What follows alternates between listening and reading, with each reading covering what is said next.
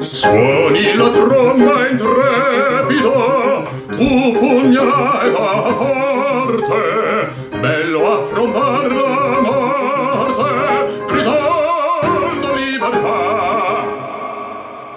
Salve, benvenuti e bentrovati al cortile di Ducezio di questo lunedì 12 ottobre 2020 da parte di chi vi parla, Leone 25 e Agrippino Todaro. Tanti saluti e ci risentiamo puntuali settimanalmente. Continuiamo il nostro lavoro parlando sempre al solito di cultura e dei problemi attuali più o meno. Dunque, oggi abbiamo raccolto alcuni argomenti che riteniamo essere di interesse per eh, i nostri ascoltatori, tanto nel contesto più specifico di, di Mineo quanto per la Sicilia in generale. E in particolare ci soffermiamo su una questione che data da un bel po' di tempo in qualche modo e che abbiamo cercato di, di seguire, possibilmente nel frattempo vogliamo darne conto un po' a, al nostro pubblico perché forse questo potrebbe anche aiutare a portarla più facilmente a buona soluzione. Come, come sappiamo il recupero e la conservazione di testimonianze del passato, della cultura ed in particolare degli uomini illustri che sono nati e hanno operato a Mineo è un lavoro che prevede anche poi la, la, valorizzazione, ma prima di tutto andare a scoprire, a ritrovare delle testimonianze che possono essere anche degli oggetti e via di seguito che rischiano di andare perduti. Ora, Agrippino Todaro da molti anni ha lavorato in questo senso di, di sua iniziativa e se esiste oggi una struttura come il Museo della Memoria etnoantropologico dove si ritrovano tantissime testimonianze della vita materiale, delle attività e tutto il resto, è perché qualcuno nel tempo le ha salvate dalla dispersione, dalla distruzione, perché altrimenti potremmo solo raccontarle ma non avremmo l'oggetto che invece parla e ci dice della vita e dell'attività di queste persone. Ora noi sappiamo bene che il eh, Museo etnoantropologico e della memoria ha anche una sezione a carattere scientifico dedicata all'attività e alle strumentazioni che nel campo della sismologia il cavaliere Corrado Guzzanti nato a Mineo nel 1852, vissuto sempre in questo luogo e morto nel 1934, utilizzò per realizzare già alla fine dell'Ottocento una stazione sismica e anche meteorologica che a suo tempo fece parlare di sé, ci furono tante pubblicazioni riguardanti questo osservatorio e c'è tutta una storia che in parte è stata anche raccontata, ma ancora c'è molto da scoprire e da portare a conoscenza, perché se non avviene una ricostruzione della biografia e delle attività, un nome rimane privo di significato per i posteri. In tutto ciò, alcuni anni fa si è venuto a sapere che c'era un altro documento riguardante la figura di Corrado Guzzanti che consiste in un ritratto che però si trova in un luogo che non ne consente l'effettiva valorizzazione e riconoscimento della personalità, laddove invece all'interno del museo potrebbe stare accanto a tutto il resto, i congegni conservati e restaurati, della documentazione e altre cose. Come nasce questa vicenda? Questa vicenda parte da molto molto tempo quanto nel rione Sant'Ippolito si decise di mh, rimodernare, fare un plesso nuovo perché c'era una scuola in un prefabbricato fatiscente, allora è venuta uh, l'esigenza di costruire un nuovo edificio scolastico, una sezione della scuola Luigi Capuana, ma parliamo qua negli anni 80 più o meno. E allora fatta questa bella struttura moderna nel rione Sant'Ippolito, si dà il via a chi poter dedicare questo edificio di nuova costruzione. Allora eh, c'erano diversi nomi. L'amico Corrado Perrotta le disse, allora forse era assessore ai beni culturali, disse che se io vi do un quadro del Guzzanti vale che noi lo dedichiamo a Corrado Guzzanti. E guarda caso, così fu. Corrado Perrotta donò questo quadro che è un ovale che rappresenta il carissimo Corrado Guzzanti in età abbastanza avanzata e per tanto tempo faceva bella figura all'entrata questo bellissimo quadro.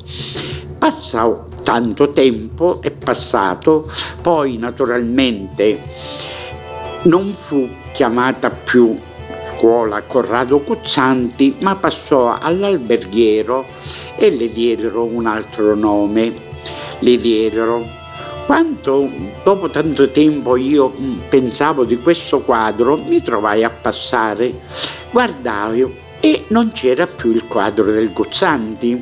Ho chiesto Beh, non sappiamo dove è andata a finire, mi hanno detto, noi non sappiamo niente di questo quadro, i nuovi arrivati in quell'edificio. Oh cavolo, disse, allora mi metto in subbuglio alla ricerca di questo quadro, grazie alla signora Maria Toro, che lavorava al plesso Ducezio, mi disse no Pino, il quadro guardi che nella sala dei professori nella scuola media Ducezio. Dico, qualche volta passo, vorrei vederlo. Dopo un po' di tempo passo alla scuola media e vedo questo quadro. Cavolo, dico, ma qua voi che cosa ve ne fate? Non lo vede nessuno.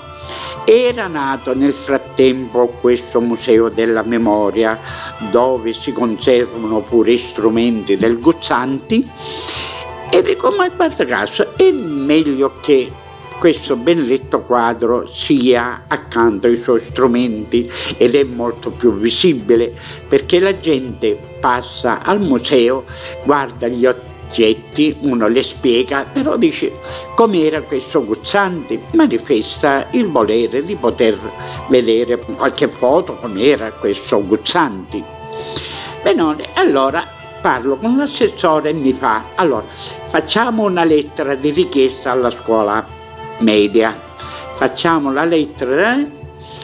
non se ne sanno. Io insisto, ripasso di nuovo alla scuola media per sapere come andò a finire per questo benedetto quadro.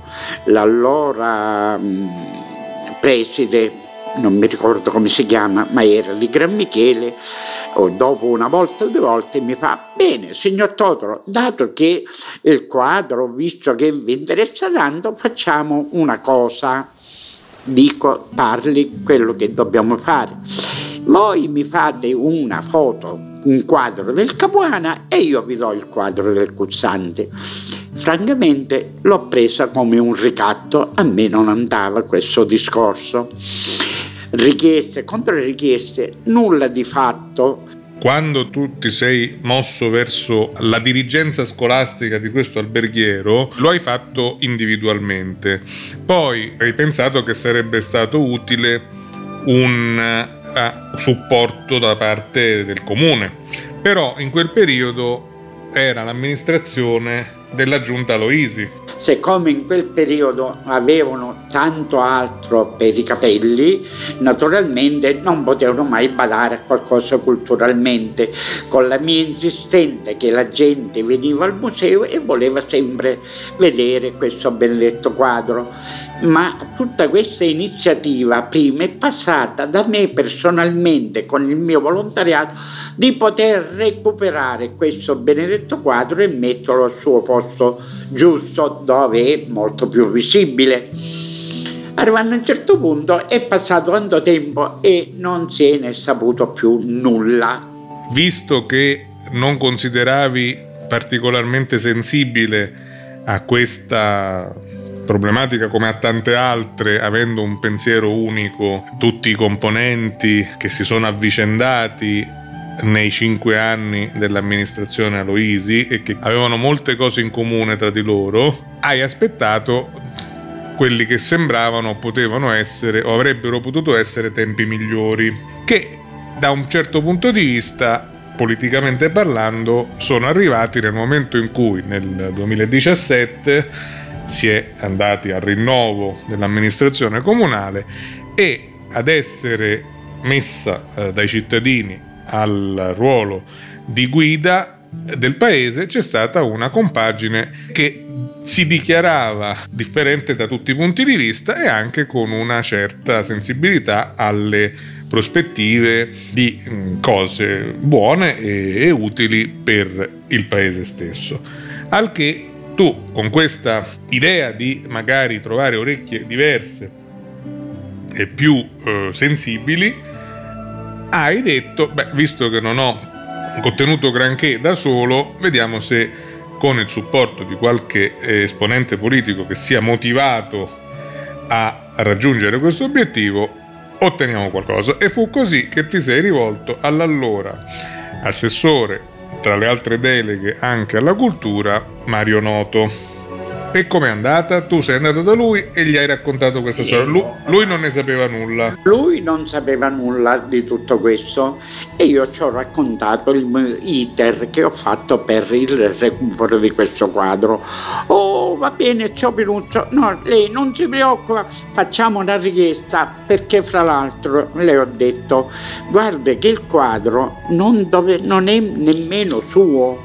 Loro l'hanno preso di un posto dove doveva essere messo, quando la scuola non si chiamava, loro se l'hanno recuperato e se l'hanno portato nella sala dei professori dove nessuno lo aveva. Allora mi ha detto Noto, maggior ragione, dato che non è suo, loro il quadro lo devono restituire, facciamo una richiesta del comune, l'ennesima richiesta, la novità rispetto alla prima fase in cui ti sei mosso di tua iniziativa è stata che effettivamente nella persona dell'assessore Mario Noto il comune ha preso contatto, ha scritto ufficialmente con una lettera protocollata alla dirigenza scolastica del Plesso Ducezio in merito a questa faccenda del ritratto, dicendo che era desiderio di questa amministrazione del comune poter eh, valorizzare e quindi sapere già dove sarebbe andato non semplicemente una restituzione ma un trasferimento in luogo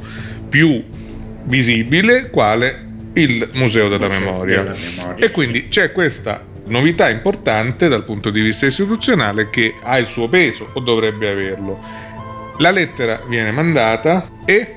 Naturalmente non c'è risposta. O mi diceva l'allora no, Mario Noto, e, dice e, stiamo aspettando, stiamo aspettando la risposta.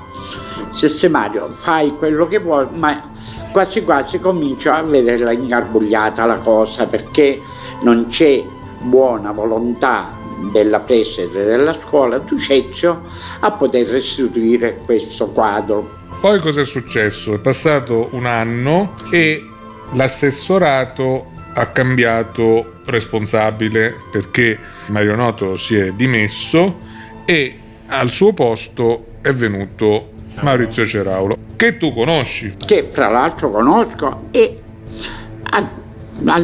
così ho chiesto questo problema, l'ho detto a lui, guarda Maurizio, c'è questa situazione di questo famoso quadro. Nulla si è potuto fare con il tuo, quello prima di te che era Mario Noto, vediamo se con te qualcosa può venire fuori. Ah sì, ora fammi vedere le carte, vediamo come vanno le cose e ti saprò dire qualcosa. Questo quando è avvenuto? È avvenuto dopo qualche mese che si è insediato oh, l'amico Ceravolo, più o meno l'autunno scorso. E di allora ad ora non si so. Lo incontrai fortuitamente e le disse come andò a finire per quel discorso del quadro del Guzzante? E Peppino, per ora che c'è il sistema del coronavirus, le cose sono tutte ferme, comunque ho capito che la cosa si sta arenando, nessuno ha buona volontà per poter recuperare questo benedetto quadro. Ora ne abbiamo voluto un po' parlare oggi perché ci sembra anche giusto che i cittadini siano informati di quello che possibilmente quando arriva a soluzione, arriva a successo, poi diventa un risultato per tutti, ma anche se e perché si vengono a creare ostacoli, impedimenti, problematiche, si capisca chi sta cercando di portare quel risultato e chi invece non lo vuole, non lo fa, ha di meglio da fare. Questo lo lasciamo stabilire agli ascoltatori stessi e possibilmente con grande serenità chiediamo anche con questo mezzo che chi di dovere dia le risposte perché l'emergenza non può durare secoli e a un certo punto dall'emergenza bisogna anche cercare di tornare a una vita normale. Tra l'altro le amministrazioni precedenti nella storia recente di Mineo sono state anche quelle che giustamente si sono fregiate di opere significative. Vogliamo ricordare la creazione di Casa Capuana, che non si è fatta in un giorno, che è stato un processo complicato per tanti motivi, ma alla fine il risultato si vede, il restauro di alcune chiese, il museo archeologico che è stato inaugurato varie volte e però oggi è un museo fantasma, se ne può solo parlare. Quindi vediamo periodi e fasi in cui chi occupava il posto di amministratore una parte della sua attenzione la dedicava a questo ambito, oggi possibilmente i suoi successori Forse sanno che a Mineo è esistito un Luigi Capuana? Ho qualche dubbio perfino che sappiano riconoscere chi è quello strano signore di bronzo messo in mezzo alla piazza. Dice, boh, sarà un santo, sarà un navigatore, sarà un esploratore, forse sarà Ludovico Buglio. La piazza è dedicata a Buglio, quello sarà Buglio. Che dici? Quindi in questo analfabetismo, che forse non si ha neanche la consapevolezza, purtroppo diventa più difficile riportare l'attenzione a quelle piccole cose che poi il visitatore che viene a Mineo apprezza. Tra l'altro tu mi raccontavi poc'anzi di aver avuto a che fare proprio di recente, ieri, con due visitatori e dei quali essendoci un altro fantasma che si chiama ufficio turistico, un po' da guida e anfitrione ti sei ritrovato ancora una volta a farlo tu. Sì, su questo, ma se uno queste cose ce l'ha nel DNA, lo fa di cuore perché è da tempo che uno lotta per il bene del paese a spiegare.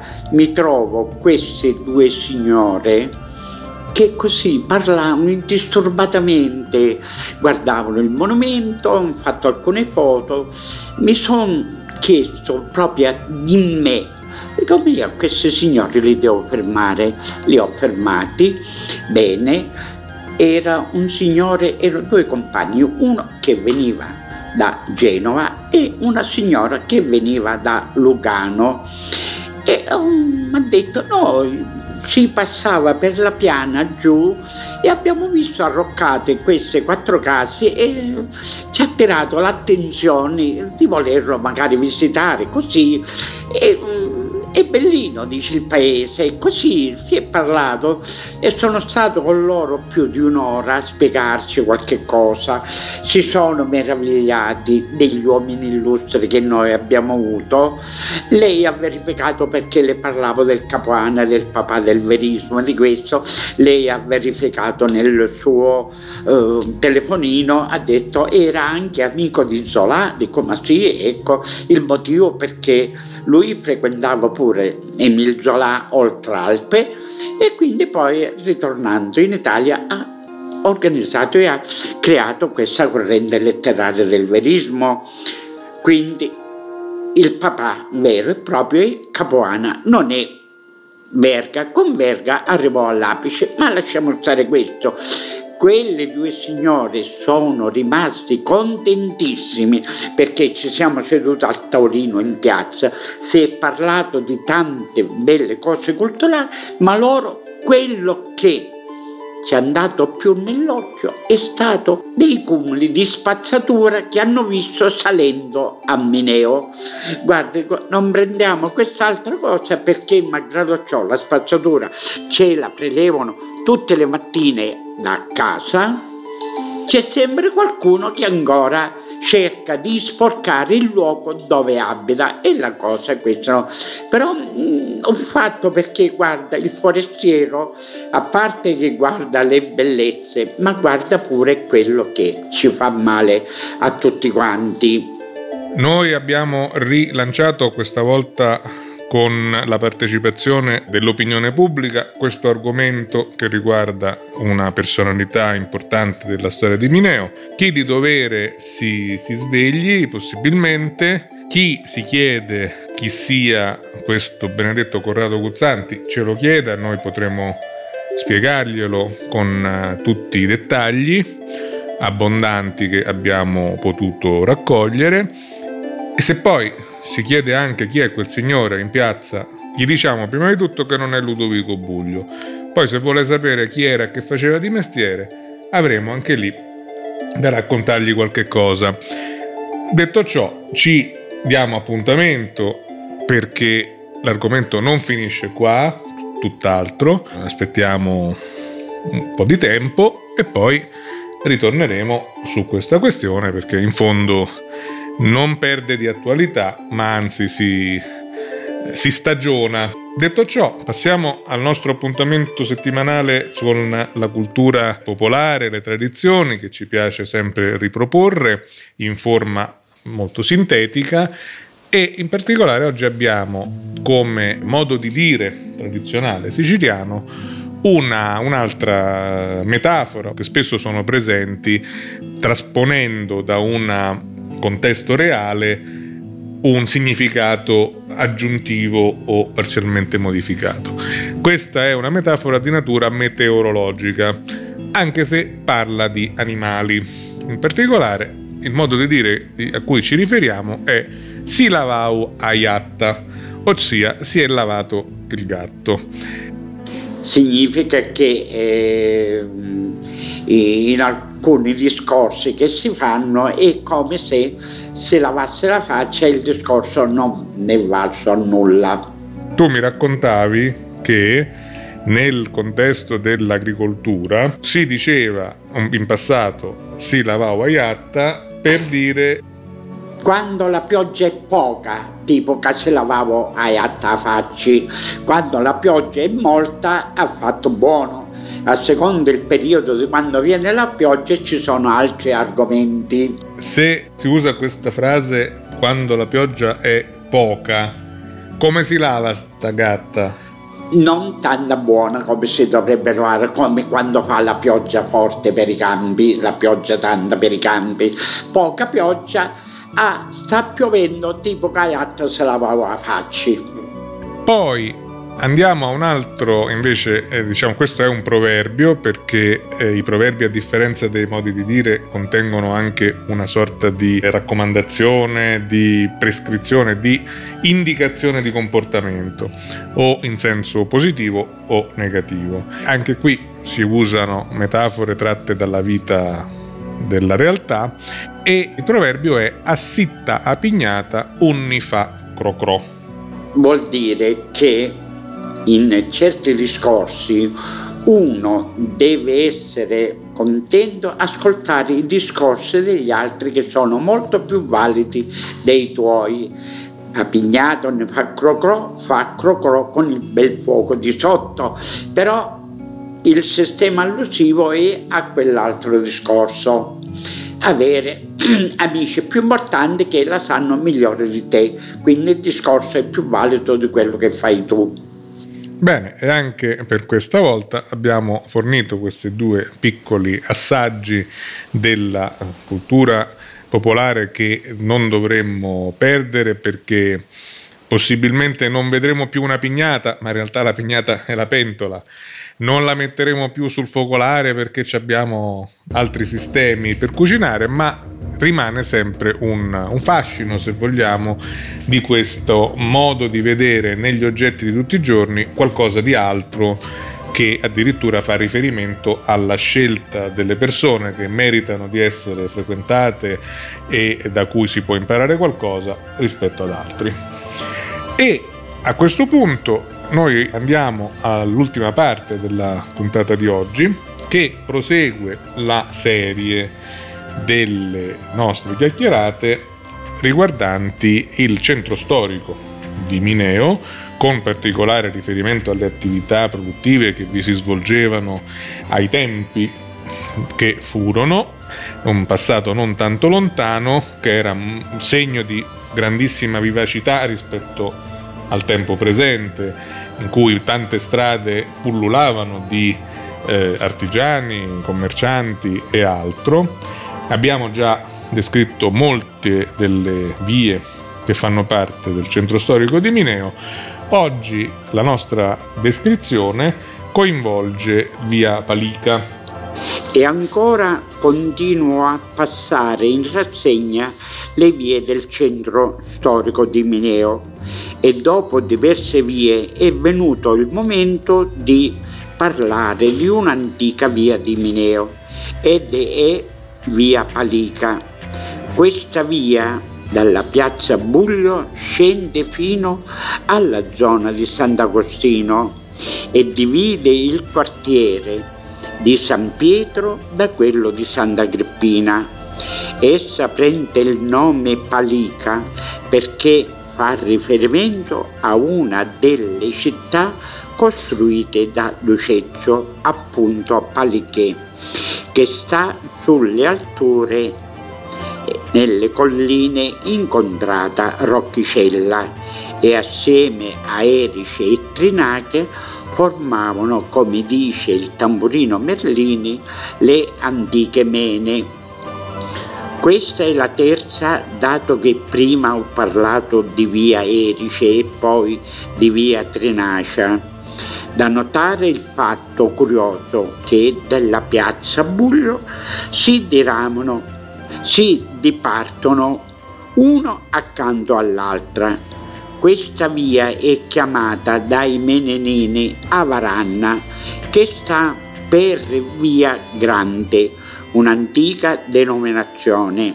A mio avviso il suo assetto viario è cambiato. A un certo punto nel suo percorso si congiungeva con Via Ialuna, che una larga e che porta dritto fino a Porta Udenza.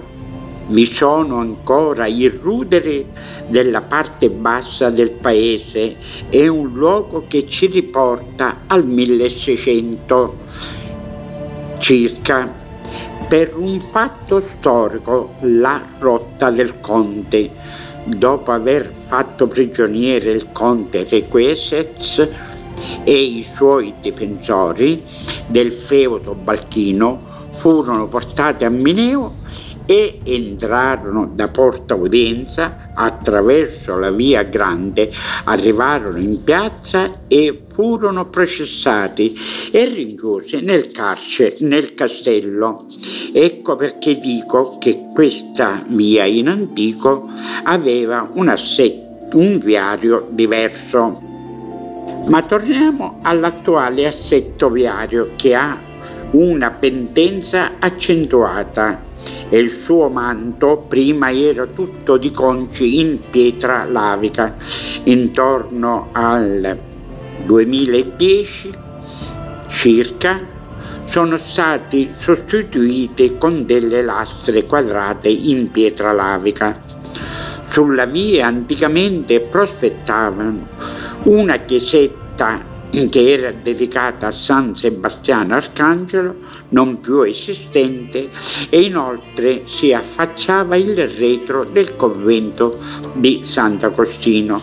È ancora visibile una scritta nella cornice in pietra di una casa C'erano pure tre frantoi e si possono vedere tuttora dei bei palazzetti con il portone d'entrata in pietra lavica. C'è la casa di un altro figlio illustre di Mineo e si notano delle antiche paraste che dimostrano l'esistenza di antichi edifici risalenti a prima del terremoto del 693. I cortei funebri oggi percorrono questa via quando accompagnano il defunto nel suo ultimo viaggio, scendendo verso il cimitero. E c'è un detto da noi che fa piglia calata, meglio accianata e vi prospettano diverse attività artigianali, adesso non più. Descriviamo ora il lato destro per come io me la ricordo negli anni 60. Innanzitutto c'è il lato destro della farmacia, che poi la casa dove abitava Corrado d'Amblo, un masconaro, appresso il negozio di abbigliamento di Maria Patti, adesso divenuto un parrucchiere. A seguire vi erano i fratelli Novelli che facevano impianti di irrigazione e appena girata la curva vi era il macellaio Gino Ucarta Geronisi che poi si trasferì in via Trinacea. Vedi? E più giù c'era il falegname Norpo. Su di lui c'è da dire che nei primi anni 60 in questa abitazione sopra la bottega del falegname era caduto dal balcone un ragazzo il novo l'ha preso al volo, nel prendere è caduto a terra e mentre quello che si è salvato, lui ne ebbe un braccio rotto. Se ne parlò. Al posto del falegname c'è stato per molto tempo una smacchiatoria gestita dalla famiglia Romano, ora chiusa. A seguire c'è un palazzetto settecentesco con un bel portale d'entrata in pietra lavica finamente lavorato e nella chiave dell'arco c'è scolpita una data 1907. In questo palazzetto ci abitava il canonico Scroponi, fratello dello Scropone che abitava in via Bellissima e più sotto vi è un altro palazzetto con l'entrata del cortile Palermo. Ci abitavano le famiglie Sidoti e poi la famiglia Pitari, detti i Carrapipani. E nei bassi di questo palazzo, lato via Palica, nel 1985 al 2000 c'era, vi era il falegname romano. Ora non più. E più giù vi è il calzolaio Cuvello. Prima di lui c'era un altro calzolaio, signor Giuseppe Arcediacono. Siamo alla prima traversa di detta via Centimolo. Di destra via Centimolo. A seguire vi sono un gruppo di case di fine Ottocento.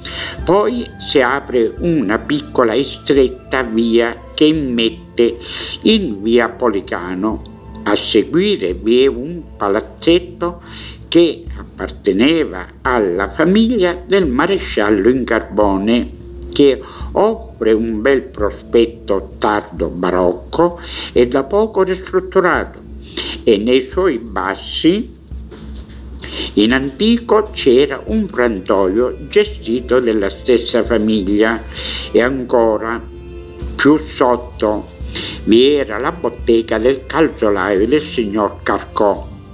In zona viene menzionata l'esistenza di una chiesetta dedicata a San Michele Arcangelo, ora non più esistente, ancora più giù avanti c'era il fabbro signor Marchese e poi si aprì un negozio di ferramenta in piazza, ma prima al suo posto c'era il frantoio che apparteneva alla famiglia Mazzone e le mole venivano fatte girare con un mulo o asino bentato.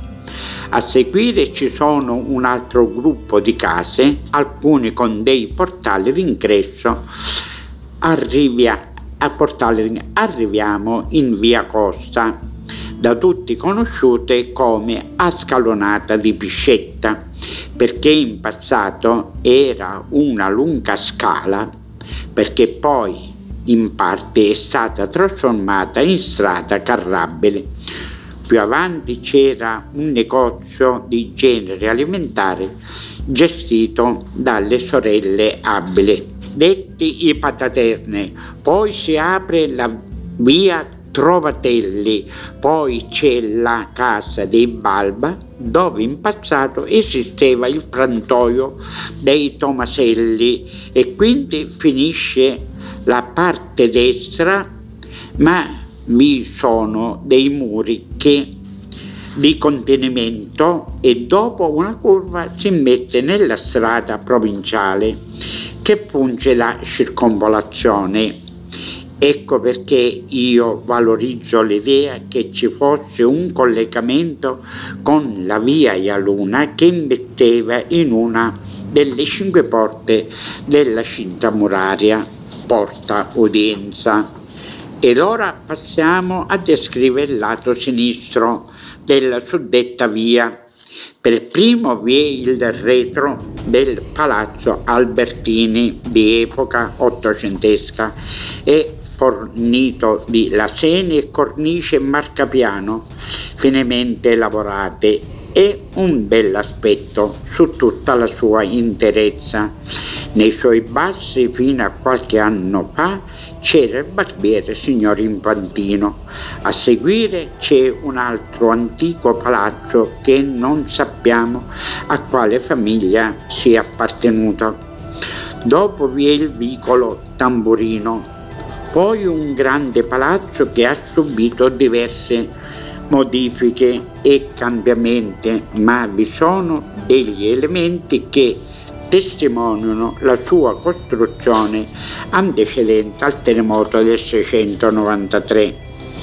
C'è la prova di una grande parasta angolare tra via Palica e Vicolo Tamburino e vi sono pure altre paraste sia frontali che angolari e in una parasta frontale vi è praticata un'apertura.